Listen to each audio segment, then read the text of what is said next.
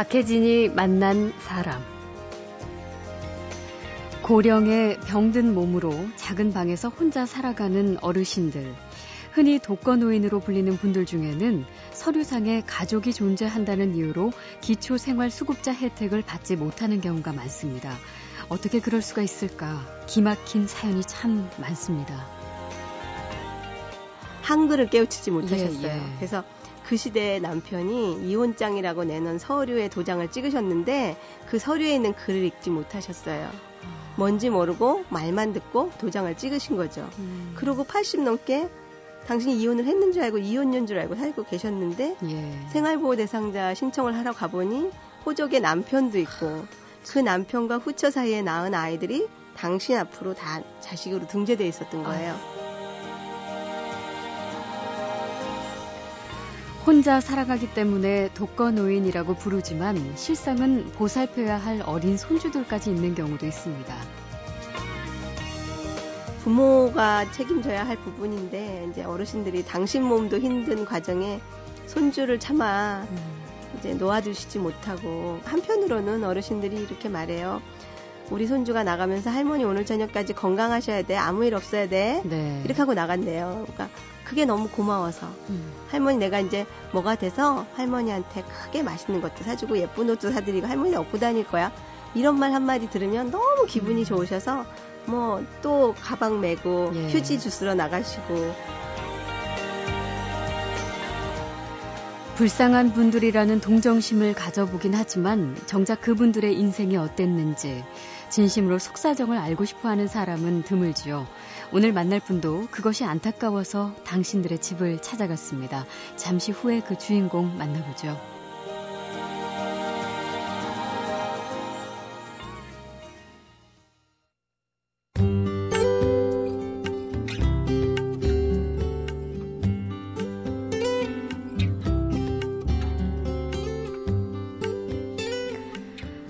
수명이 길어지면서 이른바 노년의 삶에 대해 걱정하는 분들이 참 많지요.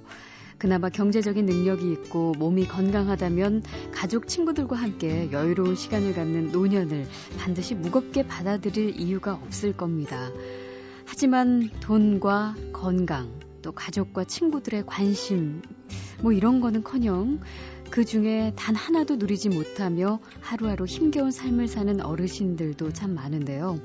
오늘 모신 손님은 바로 그런 어르신들을 직접 만나 취재한 이야기를 책으로 써낸 분입니다. 주인공 김혜원 씨.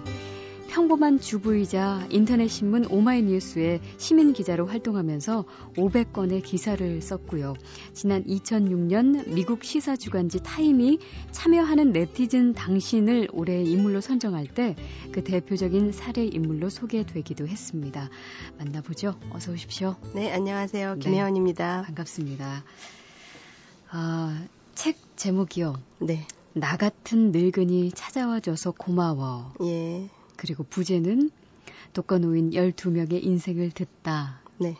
네요. 좀 무거워요. 그쵸? 예. 그 제목 자체가 저희 책 안에 나오는 대사고요. 어르신들이 저희를 이제 제가 찾아갔을 때 항상 보잘것없는 늙은이 찾아와줘서 고맙다. 마지막에 그런 말씀을 하시곤 하거든요. 예. 그 고마워라는 말씀 뒤에는 또 만나고 싶어라는 강한 여운이 있는 거죠. 예. 그 12분의 그 노인들 찾아뵙던 그 겨울, 예. 그 겨울을 늘 이런 얘기하면 상상하게 되는데요. 제가 이제 같이 그런 얘기를 해보면 좋겠습니다. 예, 그게 2009년 네. 아주 추웠던 그 겨울이죠. 그렇죠. 그때 만난 분들을 다시 후속 취재를 해서 지금 책까지 나오게 된 건데 네. 그러면 한 시간이 2년 정도 꽤 걸린 거네요. 예, 일단 오마이뉴스에 2009년도에 예. 계속 12편이 연재가 됐었고요.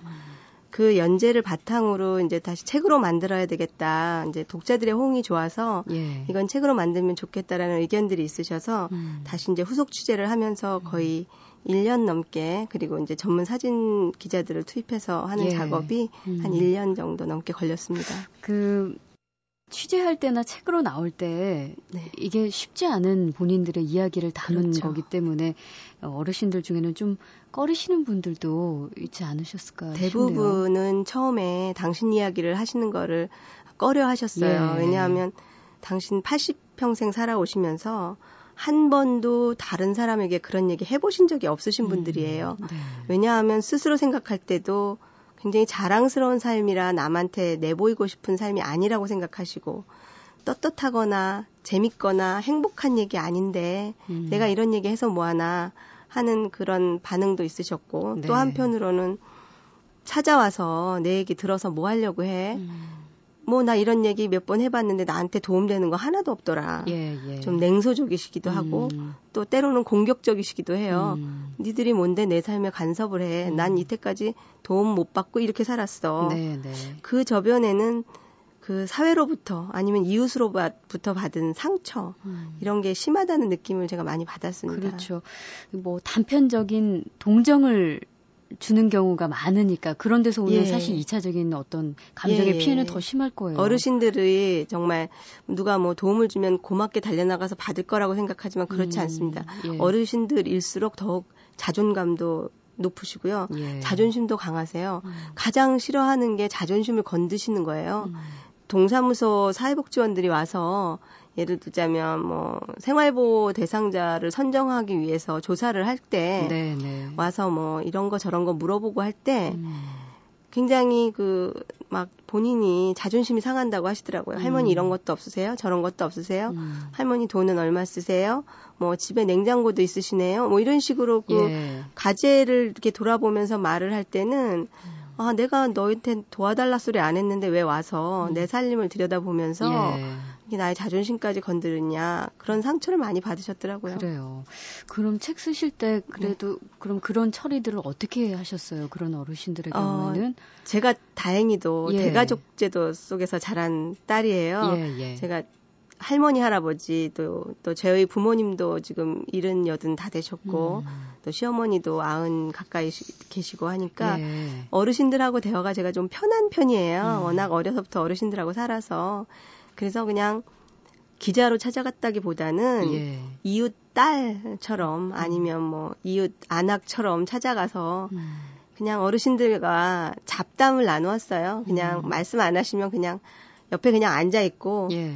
그냥 할머니 요즘에 연속곡 어떤 거 재밌으세요? 이렇게 물어보기도 하고 일상적인 대화로 예. 시작하시고 뭐 할머니 노래 뭐 좋아하세요? 이렇게 해서 뭐 봉숭아 영정 이런 거 노래 불러드리고 막 이러면서 예. 이렇게 한참의 아이스 브레이킹이 필요했어요. 마음을 여시는 데는 그러니까요. 정말 많은 시간이 필요했죠. 참 근데 처음에 어쨌든 이 생활고나 질병 그리고 외로움 가난한 노인들의 가장 큰 고통이라고들 하지만 막상 그런 분들을 직접 만난다는 거는 그렇게 쉬운 일이 아니기 때문에 이게 어쨌든 취재의 네. 형식으로 시작이 되셨으니까 못하겠다고 할 수도 있었을 것 같아요. 이게 너무 어려운 일이잖아요. 처음에는 정말 하고 싶지 않은 일이었어요. 예. 저희가 지금 뭐 밝은 것, 즐거운 것, 행복한 것 보고 살자는 지금 시대잖아요. 좋은 거 먹고 재밌는 거 보고 예. 뭐 이렇게 하는데 굳이 우리가 돌아보고 싶지 않은 아픔을 돌아보면서 상처를 해줄 필요가 있나 하는 생각을 했는데 저희 친정아버지가 지금 70 중반이신데 예. 치매가 오셨어요. 예. 몇 년 전부터. 근데 치매가 오셔서 기억을 점점 잃어가시는 거예요. 근데 제 아버지의 기억이 점점 잃어가는 것이 남의 일 같지 않았어요. 네.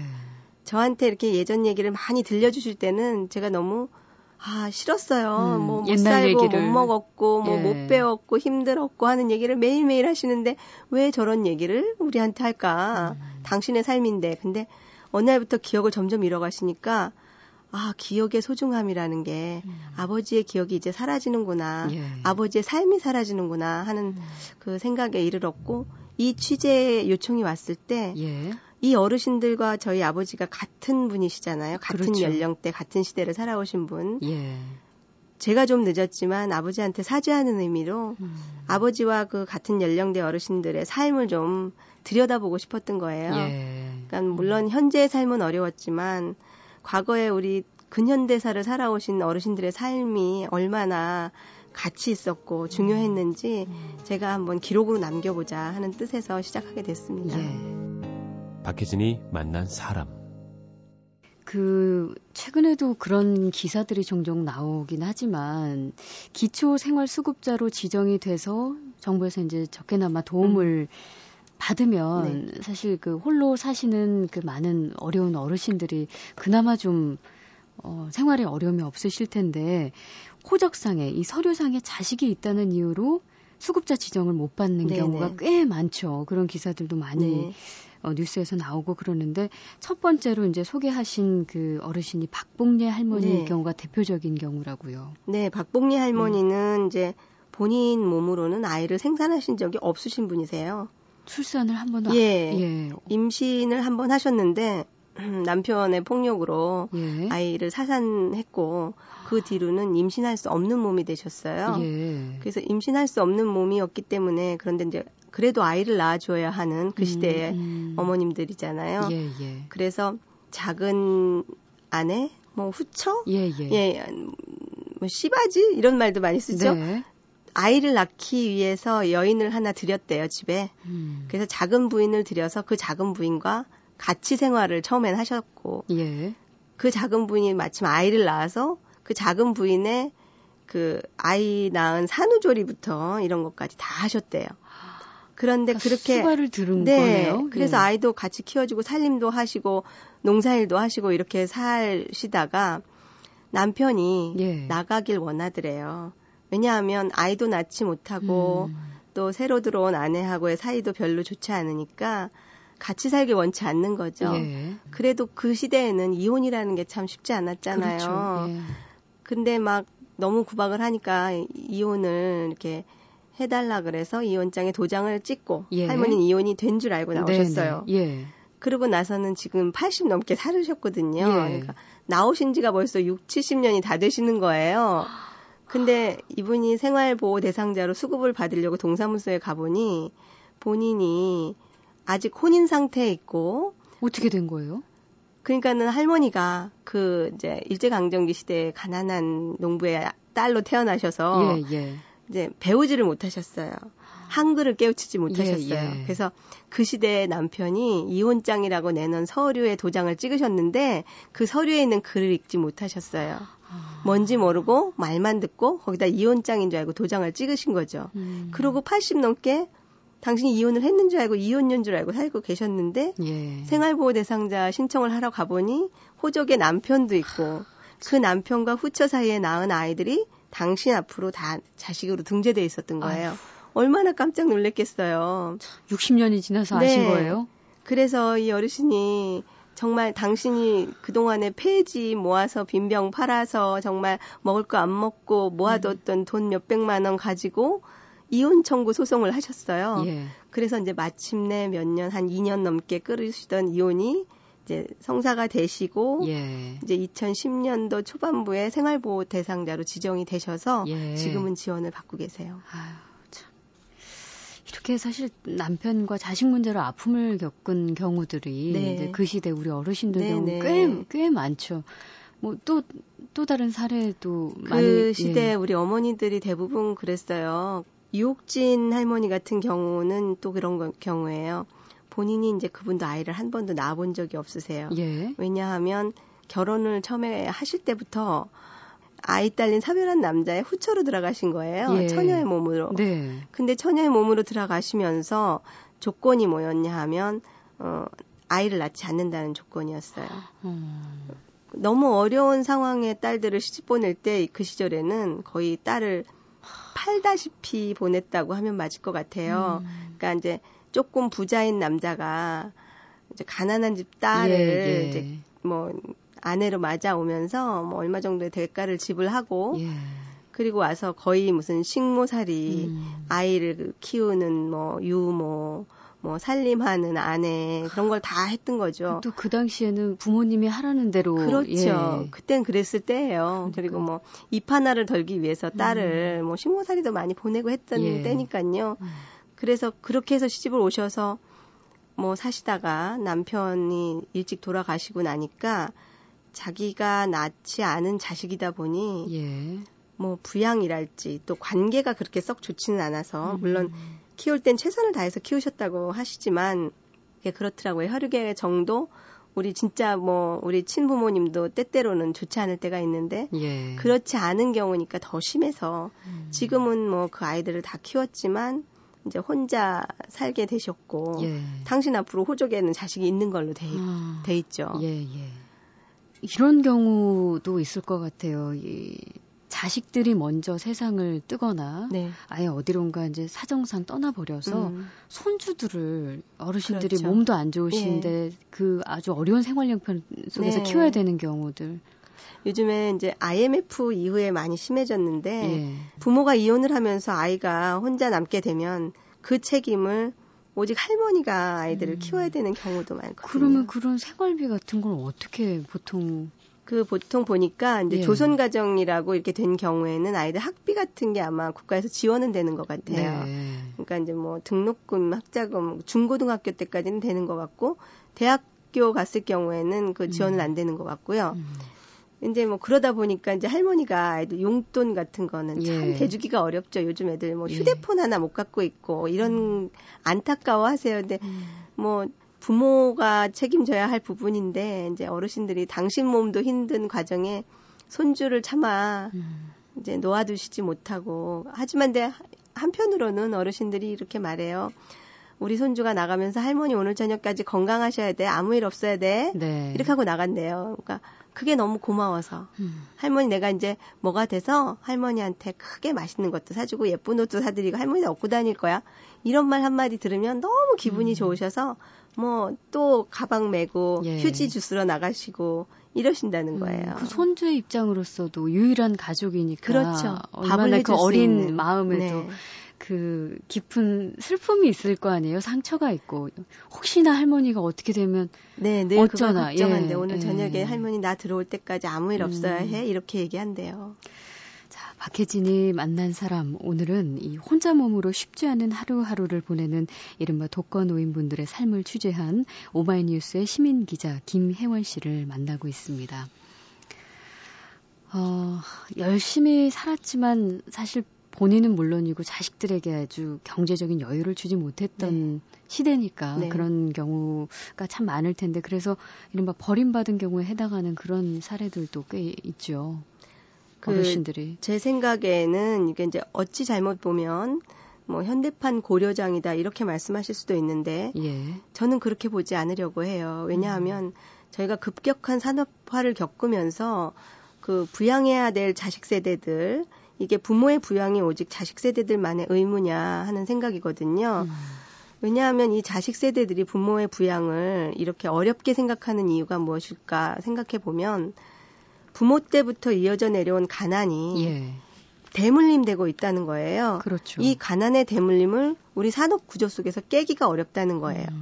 그러니까 어르신들도 워낙 못 먹고 못 살고 못 배우신 어르신들이다 보니까 자식들도 그렇게밖에 할 수 없었어요. 예. 당신이 정말 안 먹고 굶고 아이들을 먹이고 가르쳤지만 그 아이들 역시 개천에서 용기 안 나듯이 예, 예. 어려운 삶의 연속이었고 또 그 어려운 삶의 연속이었던 자식들이 또 자식을 낳아서 지금 키우고 있는데 그 아이들은 지금 뭐 무상급식의 혜택을 받아야 할 그런 아이들이 되었거든요. 예.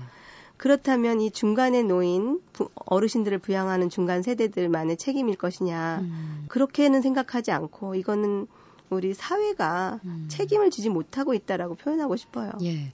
그래서 때로는 이 보도가 될 때 네.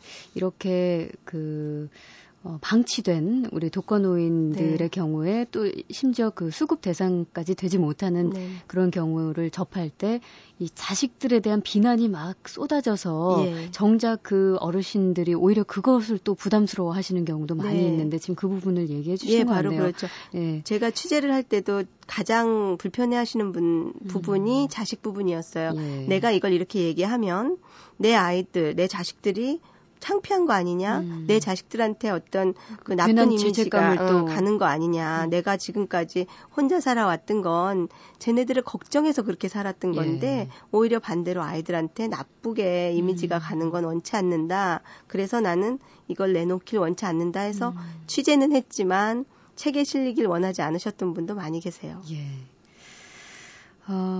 참 이 모든 것들이 아까도 말씀하셨지만 그 어떤 개인의 문제로 그렇죠. 말할 수 있는 게 아니라 어떤 이제 사회적인 책임을 좀 우리가 네. 살펴봐야 될 텐데 제도적인 문제점들이 늘 많다고 지적이 돼 네. 오고 있습니다. 그 기초생활수급자 지정 문제 같은 경우에는 보통 이 서류 때문에 네. 서류상에 자녀가 있다. 이 문제 때문에 대부분 혜택을 받지 못하고 네네. 때로는 불량 수급자까지 네, 늘어나는 맞죠. 경우가 있는데 이런 걸 좀 자세하게 사정을 듣고 좀 융통성 있게 할 수 있는 방법이 없을까요? 그 제가 알아본 바로는 이제 늘 인력의 문제에 부딪히게 되거든요. 네. 이제 동사무소에 사회복지적 일을 하시는 분이 많잖아요.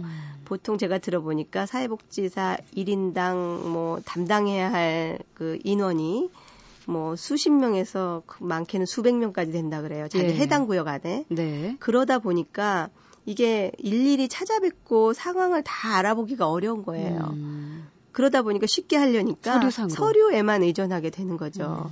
일일이 찾아뵙고 그분들의 상황을 세밀하게 살핀다면 부정수급도 없어질 것이고 정말 뭐 꼭 부양할 자식이 있어서 도움을 받는 거하고 그거는 상관이 없잖아요. 사는 생활을 진짜 실제 생활을 봐야지. 그렇죠. 그분들이 수입이 있는지 없는지 도와줄 사람이 있는지 없는지를 보는 거지. 예. 뭐 부양 가족이 있다고 해서 부양을 한다는 건 아니잖아요. 예. 가족이 있을 뿐이지. 부양 능력을 봐야 예. 되는 건데. 그러니까 그런 세밀한 부분이 부족하고 인원이 뭐 정부에서는 그렇게 말하더라고요.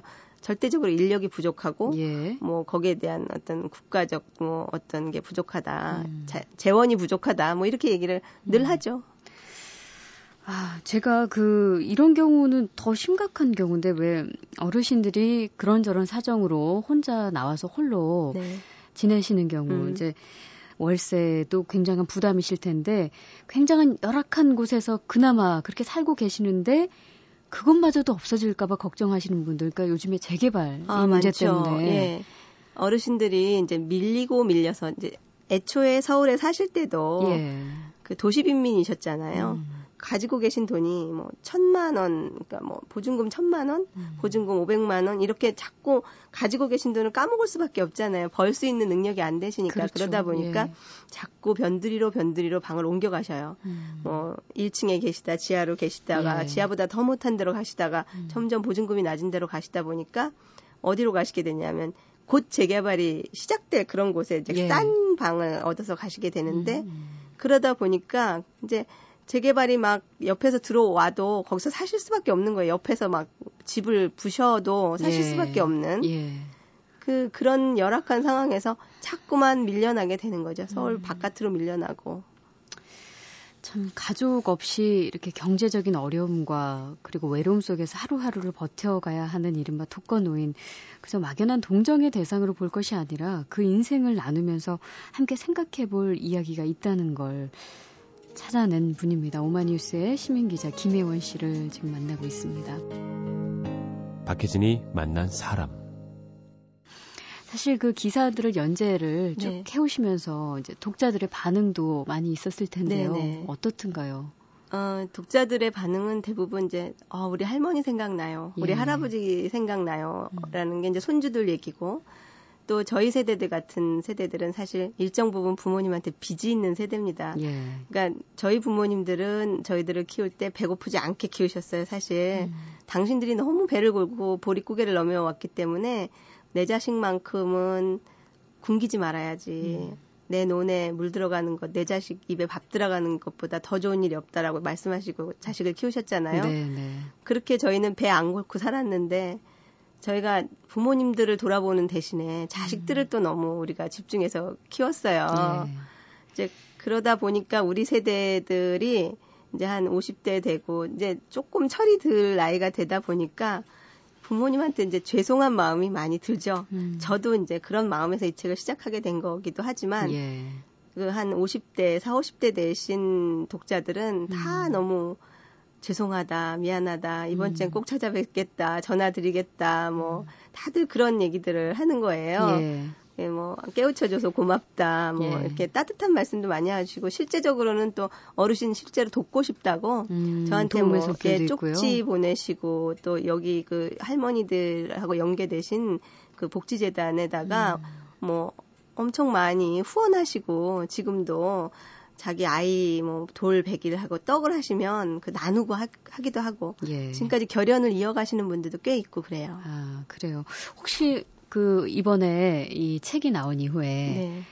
할머님들이 이 책 보셨나요? 예, 네, 소식을 네. 들으셨나요? 제가 한 보름 전쯤에 이 책 나온 기념으로 어르신들하고 식사를 했어요. 점심에. 예. 이제 이 책을 보고는 되게 감격해 하시더라고요. 예. 나같이 이런 사람들도 이런 책에 나오네. 이게 유명한 사람들만 책에 나오는 거 아니야?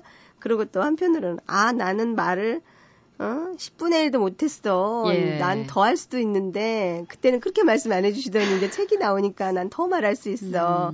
그리고 이렇게 되게 소중하게 가슴에 안으시고 또 그날 저한테 너무 고맙다고 저 꼭 안아주시고 예. 격려해 주시고 하는데 정말 마음이 찡하고 눈물이 나고 그랬었어요. 예. 사실 오늘 이 시간이 그 정말 측은하고 혹은 굉장한 절박하게 그 과거 삶을 살아오신 우리 부모님 그 세대들에 대해서 네. 한 번쯤 말씀하신 대로 이 동정과 연민의 시선이 아니라 얼마나 가치 있는 우리 부모님이었던가. 그렇죠. 예. 다시 한번 돌아볼 수 있는 그런 네네. 시간이었으면 좋겠네요.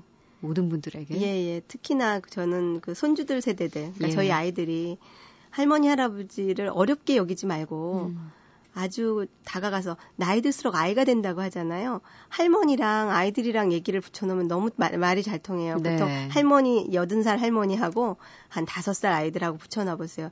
아주 말을 잘 통해요. 예. 그렇게 잘 통하는 세대거든요, 사실은. 그러니까 그런 세대들의 소통을 연결해주는 우리 중간 세대들의 역할이 지금까지 좀 부족했던 건데 네. 앞으로는 우리 손주 세대들과 할머니, 어르신들 세대들과 우리가 소통을 시켜야 할 어떤 중요한 역할도 좀 필요하다고 생각이 드네요. 네.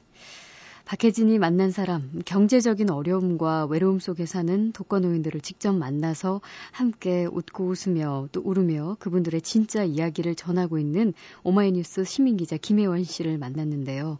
최근 경기 연천군에서는 독거노인과 주민이 1:1 자매 결연을 맺는 운동을 벌인다는 소식도 있더라고요.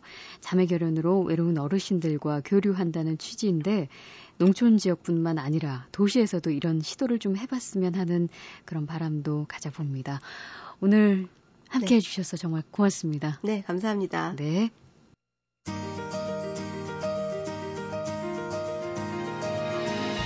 박혜진이 만난 사람, 오늘 순서는 여기서 모두 마치겠습니다.